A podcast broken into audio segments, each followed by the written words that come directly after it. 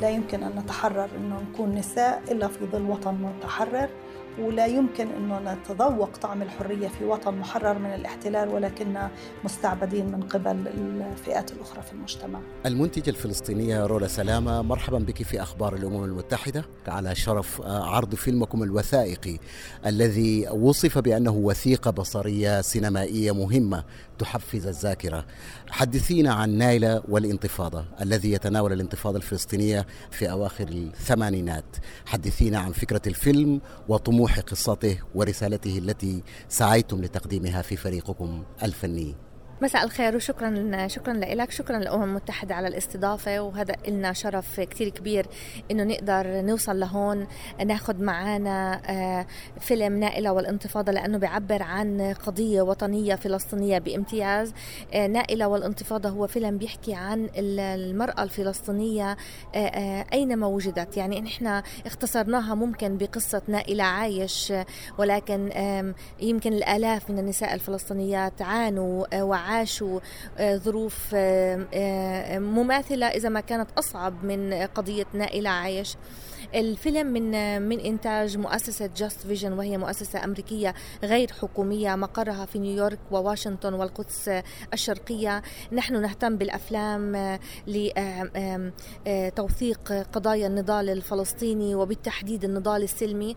كان لنا العديد من التجارب في الأفلام، في أفلام ماضية، وكنا أثناء عملنا بفلسطين نسمع دائما من شباب وصبايا اللي عايشوا مرحلة الانتفاضة الأولى في نهاية الثمانينات، في بالتحديد انتفاضة الحجارة بالعام 1987، كانوا دائما يتحدثوا عن الانتفاضة وتأثيرها عليهم، على شخصيتهم، تأثيرها على حتى على أطفالهم، تأثيرها دائما كيف كانت على شخصيتهم وصقلت شخصيتهم النضالية والوطنية بفلسطين. يمكن هذا الفيلم اللي أنتجته Just Vision، وهو فيلم أنتج في الذكرى 30 للانتفاضة الباسلة، فيلم يتحدث عن معاناة المرأة الفلسطينية ومعاناة الطفل الفلسطيني، معاناة الرجل والشيخ، يتحدث عن كيف تناغم الحركة الوطنية وتناغم كل فصائل العمل الوطني بفلسطين وكل الأجيال معا في تجربة نضالية كانت مميزة. وكنا نهدف على أنه نحن ناخد هذه التجربة نوثقها لحتى ما يستفيدوا منها الأجيال الجديدة، الأجيال الصغيرة، لحتى ما يشوفوا أنه بالتاريخ الوطني الفلسطيني هناك العديد من القضايا الهامة تاريخنا، حتى ما نفهم عدونا، حتى ما نخطط لمستقبلنا ولتحررنا علينا أن نفهم الماضي، نعيش التجربة، نعيش التاريخ، وأيضا نستذكر منه عبر وقصص كثيرة. ودور المرأة دور مميز جدا في انتفاضة 87، لذلك اهتمينا نحن بالمرأة الفلسطينية. وأيضا أستضيف الأستاذة زهيرة كمال، تشاركين ربما في مناقشة أساسية بعد عرض الفيلم حول مساهمة المرأة الفلسطينية في الانتفاضة الأولى، التي كنت أنت أيضا ضمن الشخصيات التي يستعرضها الفيلم كنساء ناشطات فلسطينيات. شكرا لهذه الاستضافة ولهذا الاهتمام. بداية أود أن أقول أن هذا الفيلم تتحدث فيه المرأة الفلسطينية من وجهة نظرها في عملية الانتفاضة، يعني عادة التاريخ يكتبوه الرجال، في هذا الفيلم المرأة، سواء من حيث الإخراج، المؤسسة التي أنتجت الفيلم، أو النساء اللي بتحدثوا في الفيلم، يعني فيلم نسوي بامتياز. المسألة الثانية هو أيضا فيلم أخذ تجربة امرأة تعكس تجارب آلاف النساء الموجودات في فلسطين. والمسألة الثالثة هي مشاركة المرأة الواسعة في الانتفاضة الأولى، التي لولا هذه المشاركة ما قدرنا نقول أن هذه الانتفاضة الأولى كانت شارك فيها كل الشعب الفلسطيني، كبار صغار، نساء، رجال، إلى آخره. النساء في يعني نهاية السبعينات وبداية الثمانينات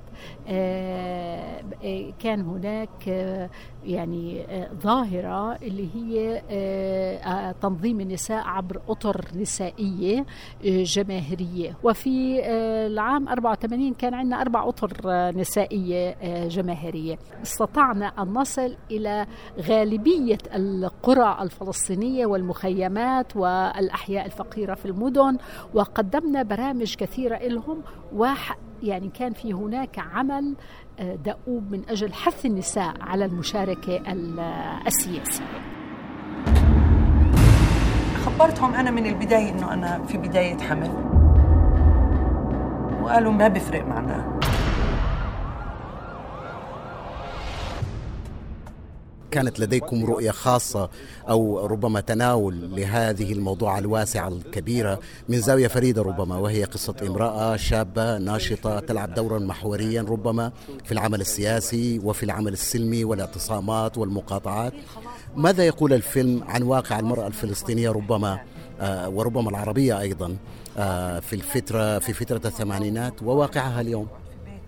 طبعا الفيلم يوثق لتجربة هامة جدا بالتاريخ الفلسطيني، تجربة نضال المرأة الفلسطينية، وقوفها إلى جانب الرجل في كل مناحي الحياة، وقوفها إلى جانب قضيتها وإيمانها على أنه هذه القضية العادلة يجب أن تدافع عنها بكل ما أوتيت من قوة. كانت الانتفاضة الأولى مميزتها أنه انتفاضة سلمية، لذلك كانت مشاركة كل الأجيال فيها. في البداية عندما قررنا في Just Vision أن نعمل فيلم لتوثيق الانتفاضة الأولى، كنا ليس لدينا الفكر التام عن نوعية الفيلم، كنا نريد عمل فيلم يوثق الانتفاضة الأولى. ولكن لما بدأنا بعملية البحث عن شخصيات وكوادر من الطرفين، من النساء ومن الرجال، لحتى ما نسمع قصصهم، فوجئنا أن الجميع بما فيهم الرجال محاولة إقناعنا على أنه علينا التوجه نحو تركيز على دور المرأة الفلسطينية لوجود دور مميز ورائد في هذيك الفترة. يمكن إحنا بحالات تحت الاحتلال أصبنا بحالة من الإحباط، العالم حولنا تغير، الشرق الأوسط يعيش في مراحل نزاع وخصومات وحروب وقتال. يعني لم تعد القضية الفلسطينية الأولى هي قضية محورية في منطقة الشرق الأوسط، لأنه هناك مشاكل وحروب يمكن طغت على التغطية، حتى في الإعلام التغطية على القضية الفلسطينية والاحتلال تأثر.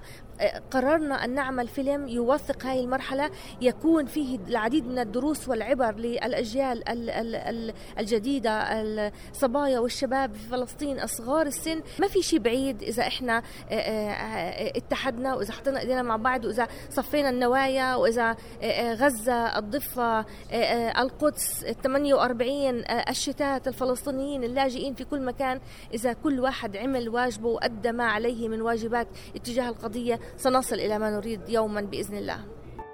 يعني كانت الأطر النسوية والأطر النقابية تعمل محل حكومة بتدير حياة الناس. أود أن أسألك سؤال ربما يتعلق بأنك ساهمت مع كثير من المؤسسات، مثل كنت من المؤسسين لاتحاد العمل النسوي الفلسطيني، وكنت كذلك جزء من شبكة النساء الفلسطينية الإسرائيلية.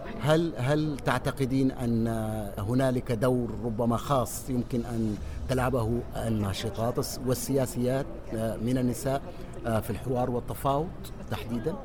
حقيقة يعني في هناك عملية ربط ما بين النضال الوطني على الأرض والمشاركة السياسية للشعب الفلسطيني في نضاله وفي المواجهة ضد الاحتلال، وما بين عملية التفاوض. لا يمكن أن تتم عملية سياسية بدون مفاوضات، ولكن في ذات الوقت لا يمكن أن تنجح هذه المفاوضات بدون عمل على الأرض. إحنا حتى في رابطة النساء من أجل سلام عادل ما بين الفلسطينيين والإسرائيليين، التجربة للأسف يعني رغم أنه بذل فيها جهد، وكان هناك نساء عالميات سياسيات مشاركات، رئيسات دول، رئيسات وزراء، وزيرات خارجية، وأيضا من الطرف الفلسطيني كان في هناك نساء مناضلات، ومن الطرف الإسرائيلي كان هناك نساء يمثلوا الكنيسة وناشطات سياسيا. لكن كان واضح ليس هناك إرادة سياسية في إنجاح العمل الوطني. التعامل هو تعامل فوقي، عندما نعمل من أجل السلام يجب أن يكون قرارنا وليس الحرب أن يكون هو من أجل السلام. فتم حل هذه اللجنة. رצינו לעורר זעקה בקרב נשים. תראו מה קורה לנשים כאישה לאישה. أخوات والإخوة، إنما يواجه شعبنا تحديات يحتم علينا جميعا أن نتوحد. لدي سؤال أخير وهو سؤال فني أكثر من أنه في مضمون الفيلم، ولكن لاحظنا ولاحظ كثير من النقاد من الشكل الفني الذي استخدمتوه مع استخدام صور الرسوم المتحركة، هل كان هذا خيارا فنيا أم كان لعدم كفاية الصور الحقيقية لفيلم وثائقي يتحدث عن ثمانينات القرن الماضي؟ صحيح، هو الفيلم لما بلشنا نشتغل بالفيلم ونجمع المواد اكتشفنا على أنه قبل 30 سنة لم تكن هناك في فضائية فلسطينية، ولم يكن هناك في تلفزيونات فلسطينية أو عربية توثق لتجربة الانتفاضة الأولى، وكانت التلفزيونات المتوفرة هناك هي التلفزيونات الأمريكية اللي كانت عاملة بهداك الوقت من ABC وCNN والتلفزيون الكندي والتلفزيون الإسرائيلي. جمعنا شوي من الأرشيف الشخصي، ولكن المادة المعمولة على VHS كانت سيئة نوعا ما، عفى عليها الزمن، غير صالحة لاستخدامها في فيلم وثائقي. فتوجهت المخرجة جوليا باشا إنها وصلت لمرحلة إنه فكرت إنه ممكن يكون الأنيميشن هو الخيار أو الحل الموجود اللي كمان ينعمل بأسلوب شيق. ففعلا هو أضفى على الفيلم يمكن نوع من التغيير أو الحركة، والرسومات وجودها كان مهم جدا لأنه هناك بعض القضايا لا يمكن أن كيف بالإمكان تصوير سيدة وهي تنزف، تجهد، تتعذب في سجون الاحتلال وتنزف. كان صعب حتى نعمل دور تمثيلي، فتم الاستفادة من الرسوم المتحركة اللي لغاية هلأ عملنا بفلسطين أكثر من 30 عرض. بكل مرة بيسألونا على الأنيميشن، وفي كل مرة بيقولوا إنه الأنيميشن أضاف أو الرسوم المتحركة أضافت الكثير على الفيلم نائلة والانتفاضة.